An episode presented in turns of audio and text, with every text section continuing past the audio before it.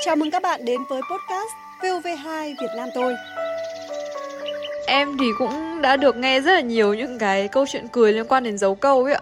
Chỉ cần nhầm hoặc là sai vị trí của một dấu thôi ấy, thì cái nghĩa nó có thể ờ, thay đổi trái ngược hoàn toàn hoặc là có thể gây nên những cái sự rất là buồn cười hoặc là thậm chí là gây hiểu lầm rất là tai hại. Dấu câu trong tiếng Việt thì em thấy cũng rất là phong phú ấy ạ. Ngoài những cái dấu cơ bản ra ai cũng biết như là dấu chấm, dấu chấm hỏi hay là dấu hai chấm thì em thấy có xuất hiện những dấu khá là đặc biệt như là ba dấu chấm than và ba dấu hỏi chấm ạ. Cùng Phó Giáo sư Tiến sĩ Phạm Văn Tình, Trung tâm Nghiên cứu Việt Nam học tìm hiểu về dấu câu trong tiếng Việt trong podcast VOV2 Việt Nam tôi. Cuối cùng là xuất xứ và ý nghĩa của câu thành ngữ thả mồi bắt bóng. À, xin được cảm ơn Phó Giáo sư Tiến sĩ Phạm Văn Tình đã nhận lời tham gia podcast VOV2 Việt Nam tôi của chúng tôi ngày hôm nay ạ. À, xin chào tất cả các bạn. Vâng. À, trước khi trao đổi về dấu câu trong tiếng Việt thì xin mời ông và quý vị thính giả cùng nghe một câu chuyện vui sau đây ạ. Sao cái bài kiểm tra lịch sử tao chép y hệt bài mày mà lại bị điểm kém là sao? Thế cô có đánh dấu mày sai chỗ nào không? Có. Đánh dấu đoạn tao viết là quân ta đánh sập hầm tiêu, diệt 50 tên địch. Cái đồ dở này. Tao viết là quân ta đánh sập hầm, tiêu diệt 50 tên địch cơ mà. Viết sai dấu, lệch hết cả nghĩa, thế điểm kém là đúng rồi. Dấu câu thì rất là nhỏ bé nhưng mà đặt lệch nó một chút thôi thì kết quả thật là tai hại phải không ạ? À, hẳn là phó giáo sư cũng có rất là nhiều những câu chuyện mà liên quan đến dấu câu à, có thể chia sẻ với chúng tôi ạ. Một cái khẩu hiệu mà mọi người đã quen và đã trở thành một cái chuyện rất vui vẻ là mỗi gia đình hai con vợ chồng hạnh phúc. Thực ra cái câu này là mỗi gia đình có hai con thì vợ chồng hạnh phúc. Nhưng mà nếu mà chúng ta đặt cái dấu phẩy vào đấy thì như thế là sẽ sai lệch cái nội dung của cái ý của diễn đạt rồi. Thế thì việc đặt dấu câu cho đúng chính là một kỹ năng nói và kỹ năng viết còn nếu không thì chúng ta sẽ làm cho cái văn bản nó trở nên lộn xộn và nó không thể hiện đúng có một câu chuyện vui là Bernard Shaw một nhà văn lớn của anh đấy có một lần ông nhận được bức thư của một cái, cái người viết trẻ thưa nhà văn tôi rất ngưỡng mộ ông. Tôi nghĩ rằng ông là cái người có thể sửa văn của người khác rất tốt. Hiện nay thì tôi có viết xong một cái chuyện ngắn. Trong lúc vội, tôi không kịp đánh hết các cái dấu chấm câu. Tôi rất mong là nhà văn giúp tôi việc đó. Thì ông Bernard Shaw, ông đã viết thư trả lời ngay là, anh hãy gửi tất cả các dấu phẩy và dấu chấm của anh vào phong bì, thì tôi sẽ giúp cho anh. Và cái chuyện vui gọi là, hãy gửi cho tôi những dấu phẩy chính là những chuyện nói rằng bản thân người viết phải tự mình trau dồi và xử lý các cái tình huống đặt dấu câu thế nào cho chính xác. Cái đó là một trong những kỹ năng đánh giá năng lực ngôn ngữ của mỗi người. Vâng à, việc đặt dấu câu chuẩn trong văn bản thì là một cái điều đương nhiên rồi. À, nhưng mà trong văn nói thì cái cách ngừng ngắt ra sao thể hiện ngữ điệu của dấu đó như thế nào cũng là một cái điều rất là quan trọng phải không thưa phó giáo sư ạ? Ngày xưa các cô dạy các em học sinh bắt đầu làm quen với các cái văn bản và đọc ấy thì phải đọc cho nó thể hiện đúng cái hồn vía của câu. Nhưng đồng thời cũng phải đọc đúng các cái dấu câu. Không thể đọc liến láo được. Ờ, gậy tre, trông tre, chống lại sắt thép của quân thủ, che sung phong và xe tăng đại bác, che giữ làng, giữ nước, giữ mái nhà tranh, giữ đồng lúa chiến, che hy sinh để bảo vệ con người, che anh hùng lao động, che anh hùng chiến đấu. Trong văn nói thì các dấu câu cũng được thể hiện một cách, gọi là, cho nó đúng. Thế chẳng hạn như cái dấu câu một cảm thán ấy thì khi đọc thì ta cũng thể hiện cái ngữ điệu đẹp quá uh, sành điệu quá. Hoặc là đối với câu hỏi bao giờ đặt cũng lên giọng có đúng không? Ví dụ thế. Em là ai? Cô gái hay nàng tiên? Em có tuổi hay không có tuổi? Mái tóc em đây hay là mây là suối? Đôi mắt em nhìn hay chớp lửa đêm rông? Đấy cái dấu hỏi tu từ thôi. Nhưng mà khi đọc người ta cũng tạo ra được một cái một cái ấn tượng là lên giọng. Thế còn nếu mà là câu tường thuật thì thường là khi đọc thì lên giọng mà khi kết thúc câu xuống giọng Vâng, à, và việc sử dụng dấu câu đúng chính xác cả khi nói và khi viết là một trong những yếu tố rất là quan trọng để chúng ta giữ gìn sự trong sáng của tiếng Việt thưa phó giáo sư ạ.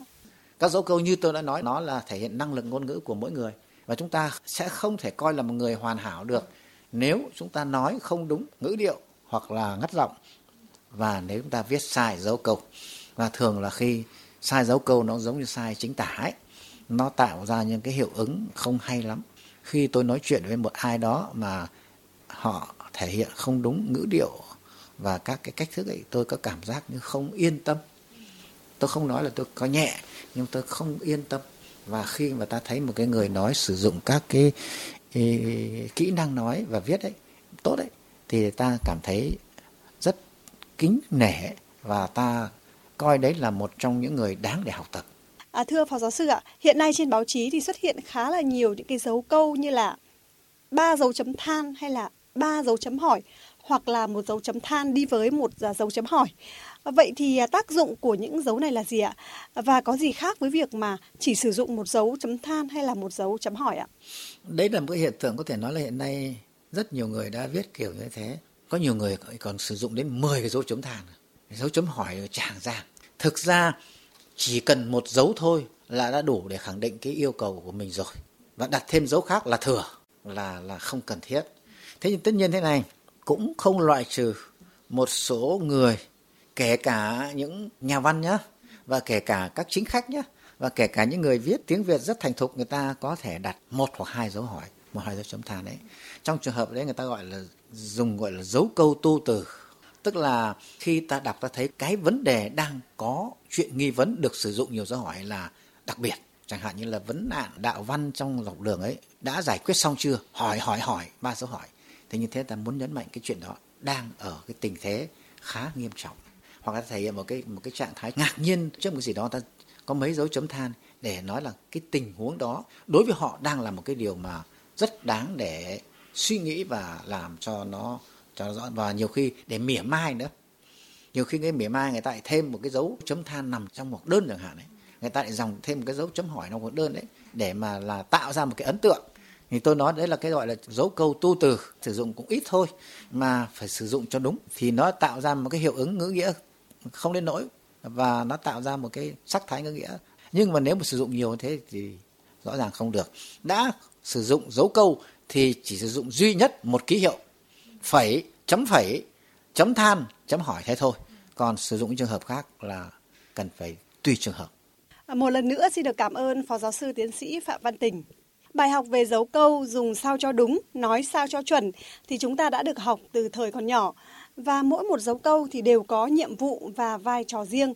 À, hiện nay trong thực tế, đặc biệt là khi mà nhắn tin cho nhau thì nhiều người đã bỏ quên những dấu câu này. À, điều này có thể gây nên những cái sự hiểu sai, hiểu lầm rất là đáng tiếc, hoặc chỉ ít thì cũng gây cho người đọc rất là nhức đầu vì phải đoán. À, rất là mong chúng ta hãy cùng trân trọng dấu câu hơn để sử dụng chúng sao cho thật chuẩn xác. Đi tìm điển tích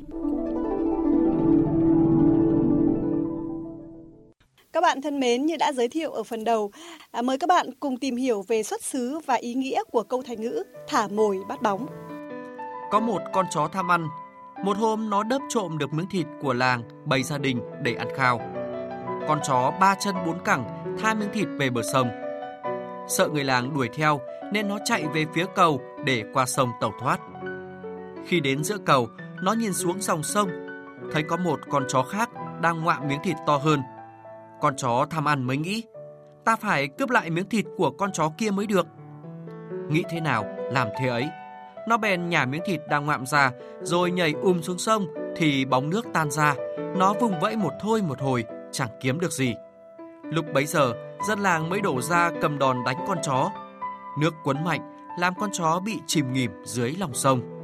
À, thưa quý vị và các bạn, con chó tham lam là hiện thân cho kẻ ngu ngốc, thiếu thực tế. Thành ngữ trên có ý phê phán những người đã bỏ đi cái nắm chắc trong tay để chạy theo cái chỉ là hy vọng viển vông, không có thực.